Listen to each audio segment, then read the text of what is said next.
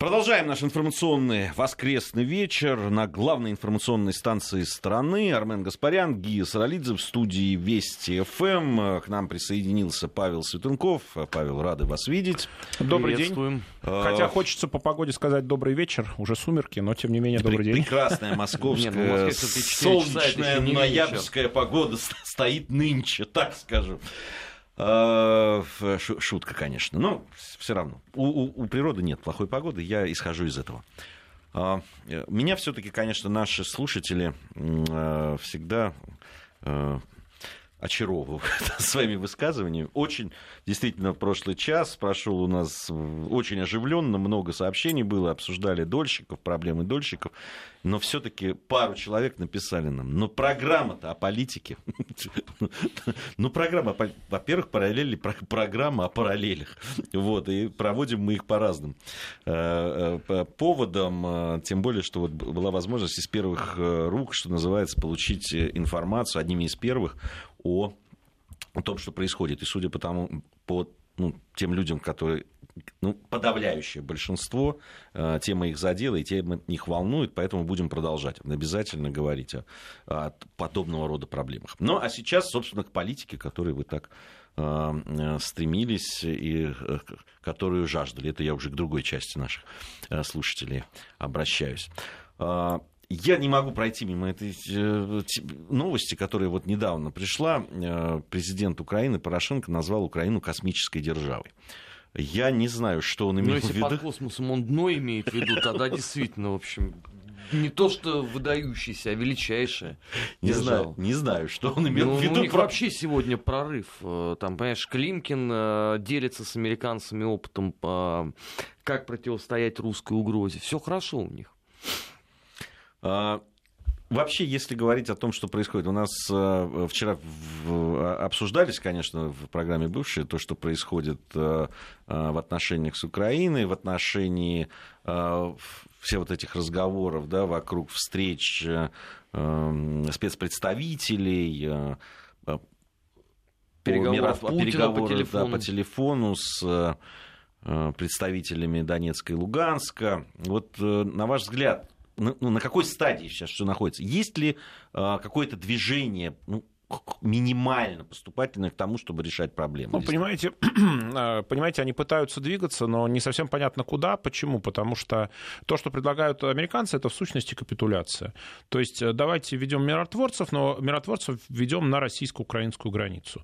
Что это значит? Что это миротворцы, естественно, будут работать в интересах э, киевских властей, а киевские власти попытаются уничтожить Донецк и Луганск силой, а поскольку граница будет под контролем, значит, э, собственно говоря, говоря, это будет означать, что никакая помощь со стороны России не будет возможна. Ну, границу будут закрывать эти так называемые миротворцы. А значит, э, просто украинская армия войдет в Донецк и Луганск, и, соответственно, там будет геноцид, там э, вооруженной рукой будет установлена власть нынешнего официального Киева. Э, Россия, насколько можно судить, этому сценарию сопротивляется. Российское предложение относительно миротворцев состояло в том, чтобы они стояли на линии разграничения, ну, то есть между украинскими войсками и войсками Донецка и Луганска. Ну, как Потом, всегда, где Потом миротворцы должны стоять. Путин согласился на то, что миротворцы могут охранять на всей территории Донецкой и Луганской миссии ОБСЕ, насколько я понимаю но и все. То есть э, американский сценарий э, этому противоречит, потому что это в сущности тот сценарий, который предлагал Киев на протяжении всего последнего времени. А он заключался в чем? Что никаких э, Минских соглашений не надо, то есть Минские соглашения забываем про их, отбрасываем их в сторону и просто передаем контроль над границей Киеву, после чего решается вопрос Луганска военным путем. И следующим ходом, естественно, ставится вопрос Крыма, потому что относительно Крыма, естественно, никто никаких гарантий не давал. Поэтому американская стратегия тут вполне понятна. Есть такое в американской политике э, такая, та, такая стратегическая концепция, она называется стратегия солями. По-моему, мы с вами уже ее обсуждали. Смысл ее в чем? Если вы не можете решить проблему за один ход, ну, как вы не можете съесть в один глоток да, большую колбасу солями, то вы можете поделить эту проблему на кусочки, и подобно тому, как человек может съесть колбасу по кусочку, э, значит, можно решить некую проблему. В данном случае нам говорят, что? Нам говорят, что давайте вы сдадите Донецк и Луганск в обмен на что? В обмен на обещание, то, что Запад закроет глаза на Крым. Ну, дескать, он будет в составе России, э, Запад это признавать не будет, ну, и как-нибудь что-нибудь. А и... гарантии? А никаких гарантий. Никаких гарантий. Без гарантий, значит, э, что э, это не всплывет на следующем же шаге. И э, закрыть глаза на э, Крым. Э, понятно, что на следующем этапе, после поражения, после капитуляции по Донецку и Луганску, естественно, возникнет автоматический вопрос Крыма. Потому что э, американцы даже могут что-то пообещать, но ведь киевские власти ничего не обещали в этом смысле.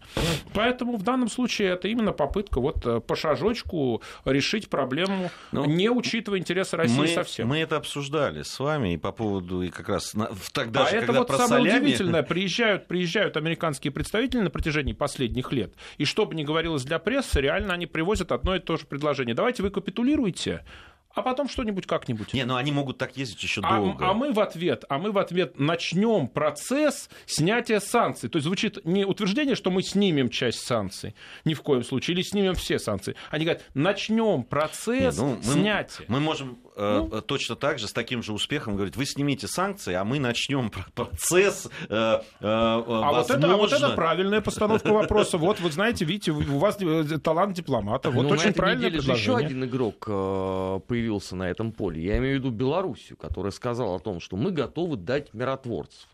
И какая была реакция? Киев сказал категорическое нет, потому что это будут миротворцы исключительно из России. Очевидно, угу. что Путин с Лукашенко договорятся и нас обманут.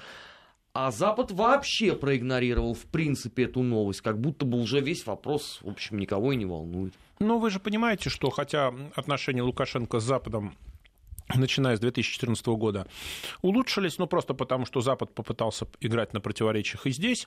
То есть раньше Лукашенко э, обвиняли в том, что он последний диктатор Европы, там против Белоруссии санкции и так далее были. Сейчас это все ослабили, но, тем не менее, понятно, что э, недоверие к Лукашенко сохраняется, потому что Белоруссия все-таки при всех закидонах Лукашенко, при всей той политике на отдаление от России, которую он сейчас проводит, тем не менее, все-таки пока Белоруссия в союзе с Россией, существует союз России и Белоруссии, заключенные еще в 90-е годы, и Запад это учитывает. Плюс к тому недавно прошли крупные военные учения с участием российских и белорусских войск. Они проходили на территории как России, так и Белоруссии. И до сих пор звучат обвинения, что это э, подготовка к, я уж не знаю, к чему, к оккупации, видимо, Европы, ну, ну может быть, Белоруссии. Да, потому что вот буквально сегодня прозвучало заявление со стороны министра обороны Польши, который заявил, что вот это свидетельство агрессивных замыслов России, вот эти учения. Поэтому, ну что, мы видим что понятно, что Запад э, с подозрением будет относиться к Беларуси и к белорусским миротворцам. Они постараются поставить каких-то своих. Ну, там, не знаю, немецких, э, французских. Но немцы отказались. Ну, это кстати, это, кстати, делает честь э, нынешнему мудрости нынешнего немецкого руководства, потому что они не хотят вызывать на данном, во всяком случае, этапе воспоминания о Второй мировой войне. А они неизбежно возникнут, извините ну, меня, немецкие войска. 95 -го года, когда их миротворцев просто постреляли, потом никто ничего не стал разбирать. Ну а что разбирать-то? Сами влезли, значит, э, сами и виноваты. Вот поэтому я думаю, что Запад попытается каких-то своих туда миротворцев. Ну, понятно, что Китай туда лезть не будет, и никакая держава а, действительно нейтральная по отношению к Украине и России ну, я не знаю, там пакистанцы там какие-нибудь, но вряд ли они смогут предоставить значительное количество войск, и у Пакистана э, своих забот полно. Поэтому вопрос, э, чьи, чьи будут миротворцы, даже если сбору по сосенке, но, понимаете, их задача просто блокировать границу. Как только граница блокирована, начинаются, начинается то, что было в 2014 году. Артиллерийские обстрелы Донецка и Луганска, поднимается в воздух боевая авиация, ведь э, э, спасая родных украинцев от э, зловещих э, сепаратистов, да, украинские власти почему-то не стесняются использовать боевую авиацию для спасения несчастных украинцев, которые будто бы там проживают в Донецке и Луганске, не, не стесняются использовать боевую артиллерию. То есть, видимо, совершенно не жалко им, э, э, будто бы украинцев, которые там живут. Их вообще не учитывают. Вот э, это, кстати, очень характерно. Ну, они же сказали в стенах Верховной Рады, что их не интересует население, которое там есть, поскольку оно все равно все испорчено с их точки зрения. С ним не о чем, в принципе, договариваться. Нужна ну вот. земля. Это, кстати, не только к Донбассу относится. Уже к упомянутому Крыму там так, точно такое же Ну, отношение. спасибо великому Ленину, который создал Украину в ее нынешнем формате. Что делать? Тут только руками развести. И Сталину, который напихал туда земель выше ушей и дал Украине членство в ООН. Но ну, там Тут каждый они недавно... отличился, там и Хрущев свою лепту внес. Хрущев уже действовал. Все-таки, конечно, фантастическая вещь, что Украина, будучи частью Советского Союза, стала членом ООН, как и Беларусь. Такого второго прецедента в истории не было. Ну почему? Логика-то понятна. Надо было усилить свои позиции три самые пострадавшие от оккупации республики. РСФСР, Украина... РСФСР не входила никогда, и она вошла ну, в 91 году. Как СССР, ну, я вас умоляю, РСФСР никогда не, не ставился знак равно между РСФСР и СССР. И э, э, республиканские министерства здесь, в Москве, в 80-е годы, конечно, считались вторым сортом. Туда ссылали на понижение из союзных ведомств. Вот, соответственно, ну что, вот нынешняя Украина, сто лет ее создания... Их, я просто хочу, их из союзного ссылали и в республиканские тоже министерство. То есть были союзные, естественно, они были выше, но республиканские, среди республиканских РСФСР э, ну, была тоже на в общем, на серьезных позициях. Я с этим не согласен. Может быть, не на столь серьезных, на которых могла бы находиться, это другое. Сто лет работы по стравливанию России и Украины, России и Белоруссии. Вот мы сейчас пожинаем в год столетия революции плоды этой политики. Мне кажется, это не совсем к Советскому Союзу относится. Увы, к нему.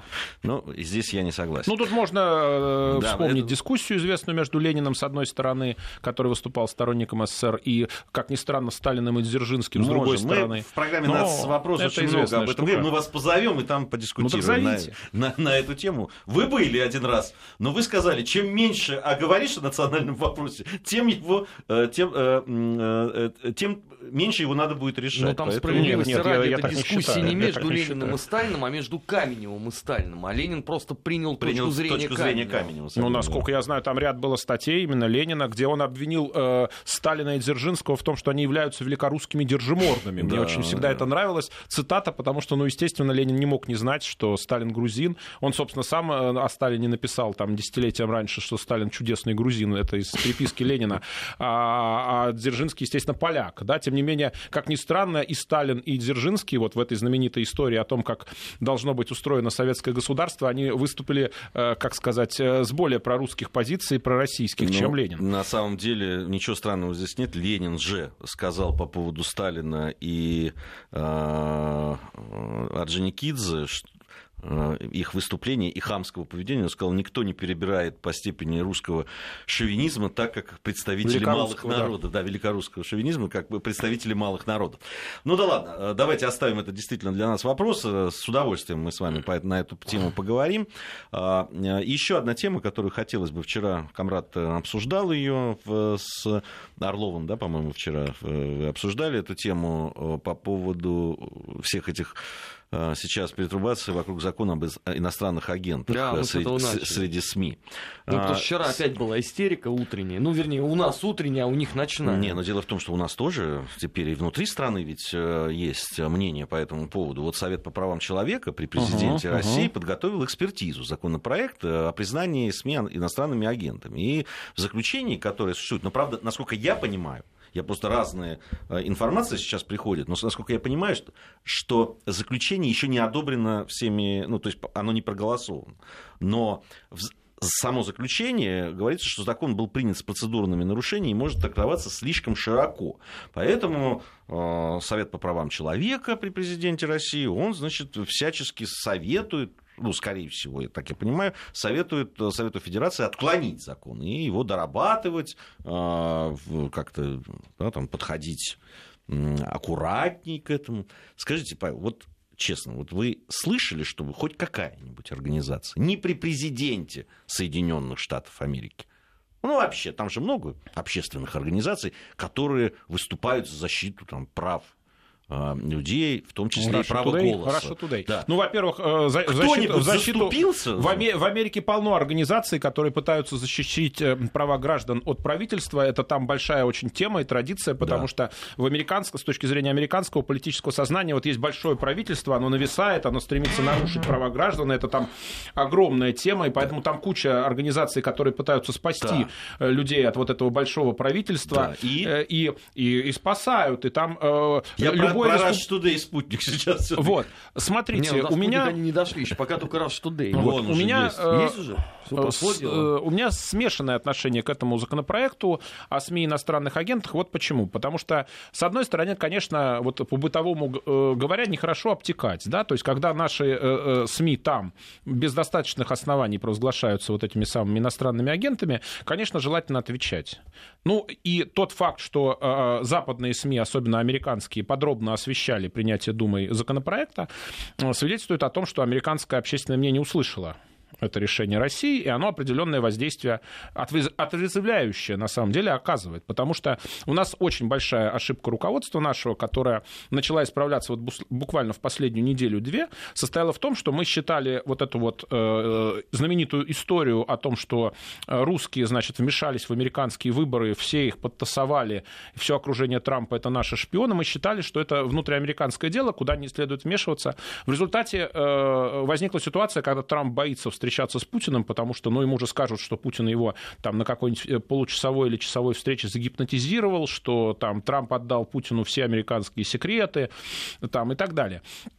В итоге, как мы видим, в ходе встречи на саммите в Юго-Восточной Азии Трамп ограничился просто на публике под фото- фотокамеры рукопожатиями, там, какими-то протокольными фразами и тому подобным. И больше того, даже в последующая встреча на саммите АСИАН с Дмитрием Медведевым, что рекламировалось как встреча, судя по всему, они где-то там на банкете просто недалеко сидели за одним столиком, судя по тому, как Дмитрий Медведев об этом рассказывал.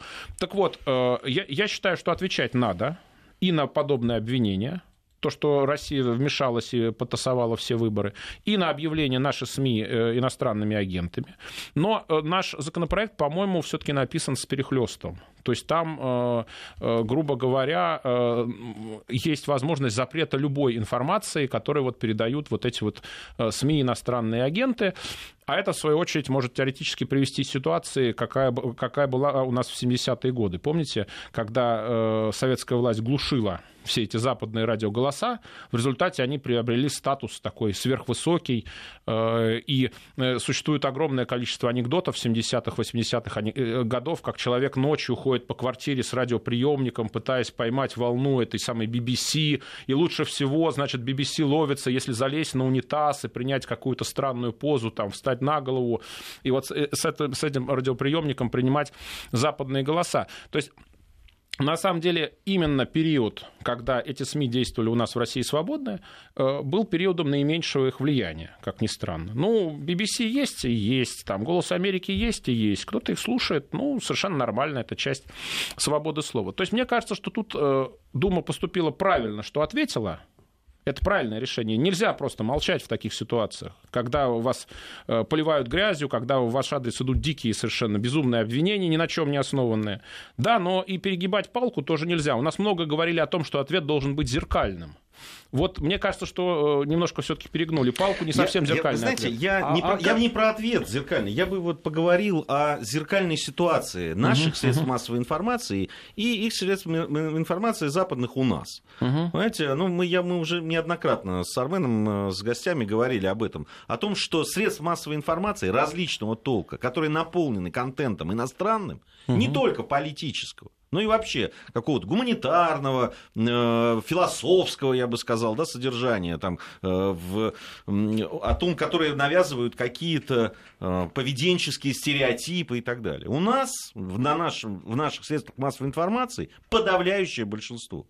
Понимаете? Подавляющее большинство. Здесь ведь речь идет не только о том, что вот они там э, запретили, прикрутили там э, возможности Раш туда и спутника, а мы здесь прикрутим голосу Америки и так далее. Тем больше Де- они несопоставимы. да, они несопоставимы, совершенно верно. Э, Дело в том, что вообще о том, что ситуация искажена, то есть она не равноправна абсолютно. Наши средства массовой информации, любые, абс- не пробиваются на их рынок. И не по, по причинам... Ну, как я с вами не согласен. Все-таки Russia Today пробилась на американский рынок. Да, И, да. собственно говоря, сам Да. факт. э, Получилось же что, что западные СМИ все-таки, все-таки, они э, регулируются. Пусть не такими методами жесткими, как регулировались, допустим, в Советском Союзе, да, когда там существовал ЦК КПСС, и любого главреда могли вызвать на ковер, там, ну, не к Суслову, а к секретарю по идеологии, к нижестоящему Вы к чиновнику. американскому, это мы знаем. Кто-то мог позвонить. Там что? А там, а там там все-таки есть, э, во всяком случае, э, такое явление, как партийность СМИ. Ну, то есть все знают, что CNN, э, крупнейший американский телеканал, поддерживает демократическую партию, травит Трампа активно. И fake news, вот прозвучало только что, да, фальшивые новости, поддельные новости. Эту фразу как раз Трамп использовал Но по это отношению внутренние к CNN. разборки, Павел, Fox а мы про это... свои наши средства массовой информации, которые имеют любые абсолютно, ну любые, не только а, там, что касается там, не знаю, кино наших, мультфильмов, газет, там, не знаю, журналов или чего-то другого. Ну, вы имеете в виду, что западные СМИ на нас больше влияния Конечно. имеют? Конечно.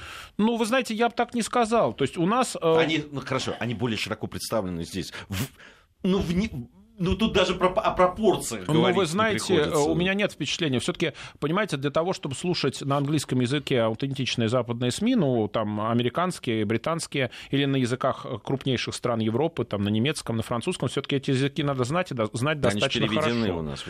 Они же у нас... Нет. Идут... Что нет? Где в переводе? CNN у нас CNN, BBC, себе. пожалуйста, этот самый Bloomberg. Да я сейчас могу перечислять а русские, вам. Вер... русские версии этих известных новостных агентств или СМИ, они, конечно, влиятельны, они престижны, ну, потому что они представляют соответствующие крупные страны, но у меня нет ощущения, что они так уж тотально влиятельны и могут у нас э, форматировать общественное сознание.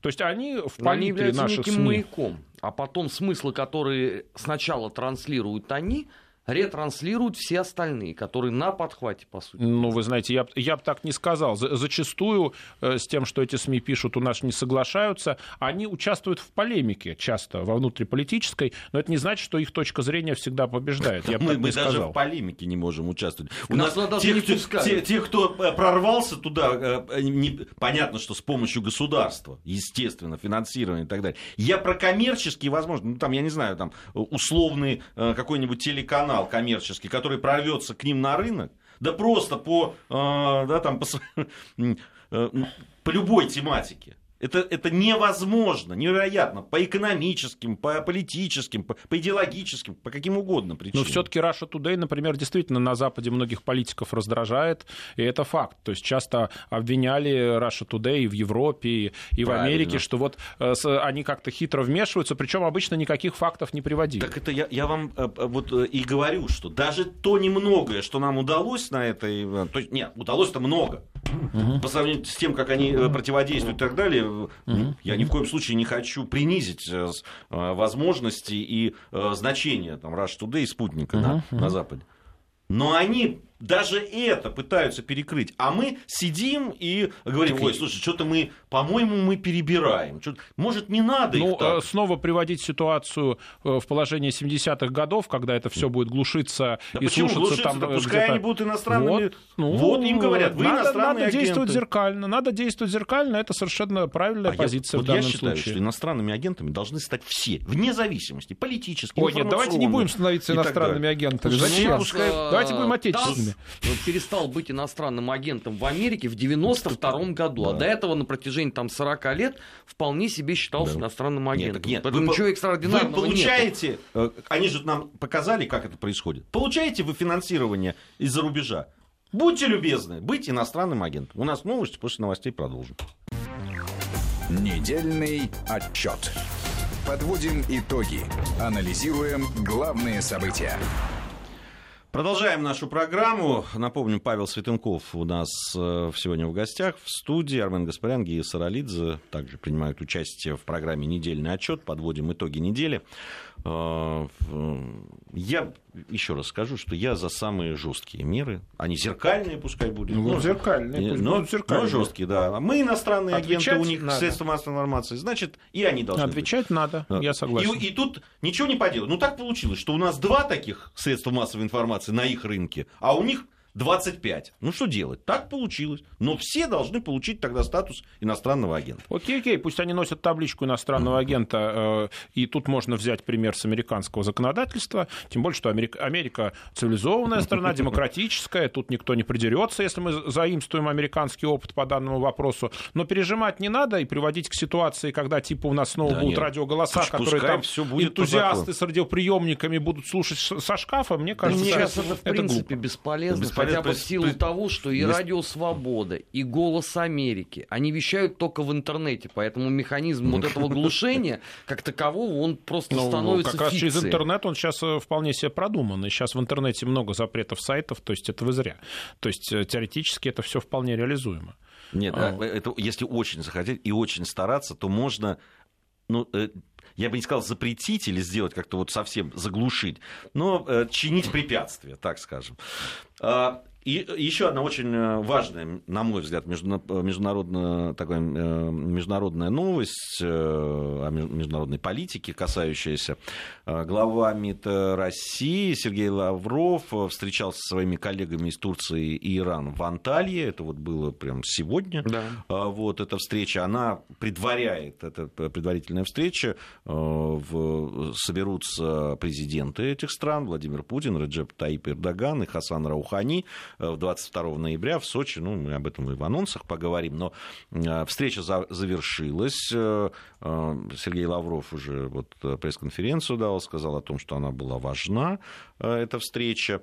И понятно, что там, ну, сверяли, что называется, клише такое, часы сверяли министры иностранных дел для того, чтобы, понятно, на встрече уже президентов были какие-то Э, приняты, видимо, решения э, и обменялись, не, не только обменялись мнениями. Никто не скрывает, что будет обсуждается во всю сирийское урегулирование. Ну да, совершенно справедливо. Очевидно, что Россия пытается привлечь Турцию и Иран, то есть страны напрямую э, заинтересованные в урегулировании в Сирии в том или ином его формате, к решению данного вопроса, данной ситуации. Ну, посмотрим, до чего две эти державы договорятся. Ой, три, три государства, три, естественно. Да, а, ну, сам, вот мне просто хотелось бы, как, вот, как у политолога у вас поинтересоваться. Ну, смотрите, встречаются министры иностранных дел, встречаются затем президенты, причем интересно, да, министры иностранных дел встречались в Анталии, в Турции, а, значит, встреча президентов пройдет в Сочи, на нашей территории.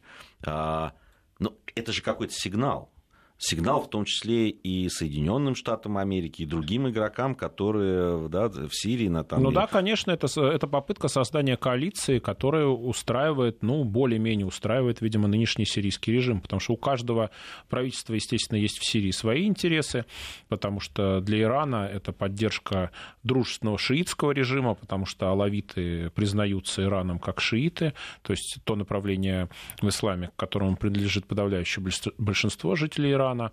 А для э, Турции важно, во-первых, поддержать э, тюрок, которые живут э, в Сирии, и не допустить создания там курдской автономии или какого-то прообраза курдского государства на территории Сирии. Но не только Сирии, и в Ираке, потому что для Турции это комплексная проблема. Курды проживают и в самой Турции, и в Ираке, и в Сирии. И, в общем, в Ираке они имеют автономию, а в Сирии они теоретически могли бы ее получить. То есть Турция здесь, в общем-то, очень сильно сильно заинтересована, как ни странно, теперь, э, вероятно, в том, чтобы в общем-то, нынешнее правительство сирийское сохранилось, потому что иначе получается, что избежать э, курдского автономного образования уже в Сирии будет трудно, а, значит, будет их два, то есть э, иракский Курдистан и в Сирии какая-то курдская территория, значит, уже они могут попытаться создать совместное государство или какое-то совместное образование, а значит, практически автоматически какие-то возникнут претензии на территорию самой Турции, потому что там курды, естественно, живут. Я правильно понимаю, что вот эти встречи и министров иностранных дел, и потом президентов, руководителей стран этих э, уже знаменует собой новый этап. Э, то есть военное э, противостояние в Сирии подходит к концу, как мы слышим, mm-hmm. и многие об этом говорят уже в открытую. И это уже следующий этап. То есть то, как будет жить Сирия после окончания вот, войны. Ну, посмотрим, если только не плеснут снова керосина в костер, если Кто? только Запад. Э, Все-таки, ну, простите, э, свержение режима Асада было длительное время проектом Запада, Франции, Британии и Соединенных Штатов при администрации Обамы. Э, Трамп считает политику администрации Обамы ошибочной, ну, в том числе и по сирийскому вопросу. Возможности у французов, э, англичан вмешиваться сейчас э, значительно меньше. И главное, они тоже понимают, что с арабской весной, с попытками разрушать светские режимы на Ближнем Востоке, они зашли куда-то не туда. Поэтому В данном случае, если же Запад резко не вмешается, не попробует обострить э, ситуацию в Сирии, может быть, урегулирование и будет достигнуто. Ну, предпосылки же есть для того, что Запад э, захочет снова переиграть средства финансовые как выделялись на поддержку этой так называемой умеренной оппозиции, они ровно точно так же выделяются. Просто они сейчас проходят условно не через Пентагон, а через фонд при Конгрессе, который должен продвигать демократию. Там очень сложное у него такое название, но какая разница? Деньги те же, и они пущены должны быть ровно на то же самое. Ну, деньги, может, и те же, а энтузиазма у нынешних американских властей гораздо меньше, потому что Трамп по-иному видит себе конфигурацию Ближнего Востока. В частности, он не делает ставку на союз с Ираном, он делает ставку на противостояние ему, и, как ни странно, он значительно меньше энтузиаст э, свержения правительства Асада, чем был Обама, потому что э, при Обаме э, все переговоры по сирийскому вопросу между Россией и США, они и начинались и заканчивались призывами поддержать э, уход Асада. Э, единственная уступка, которая допускалась, это говорилось, либо Асад должен уйти немедленно, либо там, спустя полгода после какого-то миротворческого процесса. Сейчас впечатление, что США, ну, во всяком случае, пока от этой темы все-таки немножко отстранились. Здесь есть вопрос, насколько по времени они будут готовы отстраняться от этой темы дальше? Ну, э, если говорить э, о той ситуации, которая сейчас в США, очевидно, что правление Трампа, оно направлено на усиление США. И, в частности, Трамп себе в заслугу ставит то, что принят э, бюджет военный на 700 миллиардов долларов, то есть расходы на оборону повышены. То есть Трамп пытается провести реиндустриализацию США, он пытается усилить их вооруженные силы, потому что считает, и значимая часть американского общества считает, что там у них них сейчас беспорядок и в экономике, и в вооруженных силах, в какой-то момент, когда они накопят снова экономический и военный потенциал, естественно, они будут э, снова вмешиваться. Почему нет? Но до этого времени есть, наверное, несколько лет когда США будут стараться восстановить свою экономику э, после вот длительного периода такого глобалистского проекта. Посмотрим, удастся ли это к 2020 году. Соответственно, если Трамп переизберется, эта политика продолжится. Если не переизберется, будет другая конфигурация. Но сейчас вот США все-таки такую внешнеполитическую активность, зачастую, кстати, им самим не всегда выгодную, они все-таки при Трампе сократили. Любопытная произошла история. Э, ну, она не то, что это, это какой-то такой сейчас факт э, политики, но само по себе очень симптоматичное. У нас не так много времени до э, информации о погоде, но я все-таки начну, а дальше мы продолжим. Председатель суда миссии ЕС по верховенству закона в Косово, гражданин Великобритании, он Малком Симмонс его зовут, он ушел в отставку. При этом он не просто ушел в отставку, а Э, сделав очень такие громкие заявления. Э, значит, во-первых, он сказал, дал он интервью э, в газете, французской газете «Ле Монт», и он сказал, что вот эта миссия по законности и правопорядку постоянно подвергалась давлению, вмешательству со стороны политиков различных стран.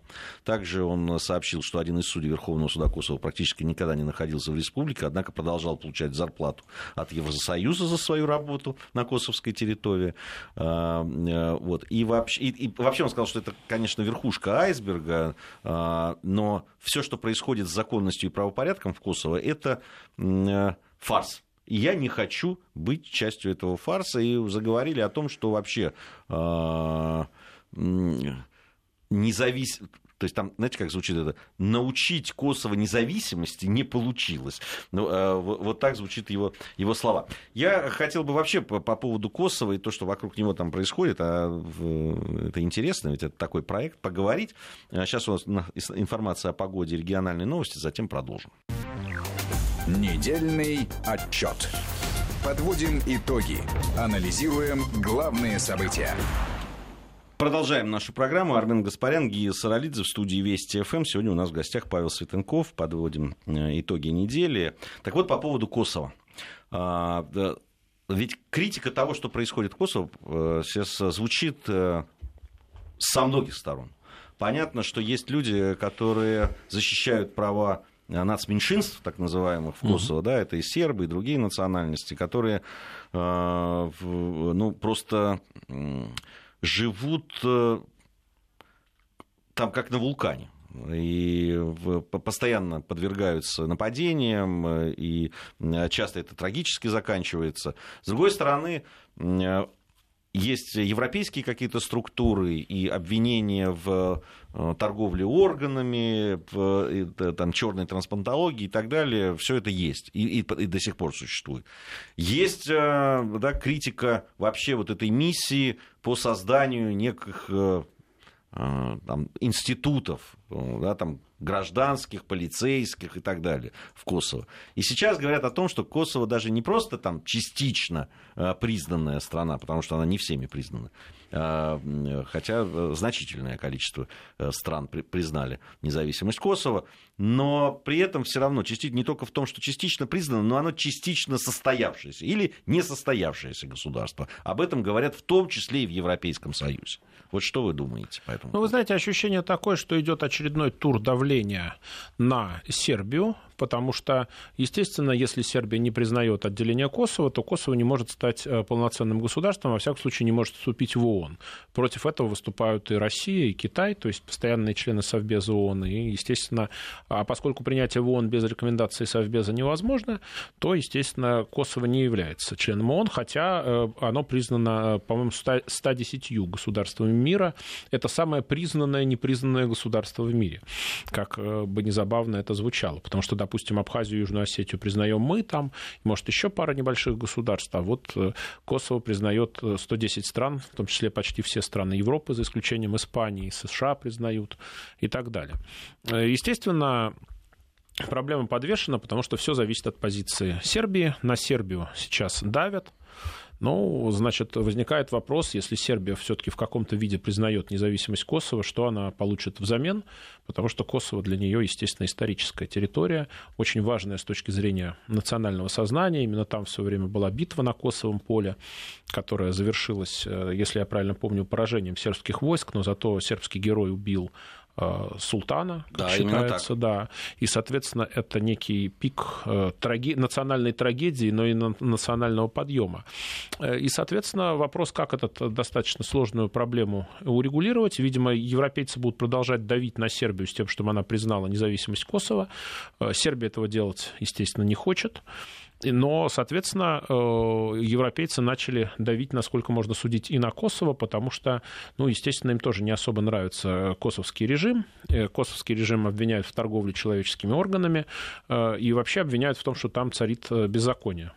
То есть явно... Не безосновательно, я бы так сказал. Ну, я, явно ситуация какая, что европейцы чувствуют, что они не, не, не вполне контролируют косовское правительство, что там слишком э, велико влияние э, Соединенных Штатов. И когда тут недавно, вот буквально пару дней назад, Магерини встречалась э, с премьером Косово, тот заявил, что хотел бы, чтобы там на встрече какие-нибудь представители американцев присутствовали, после чего Магерини в гневе встречу покинула.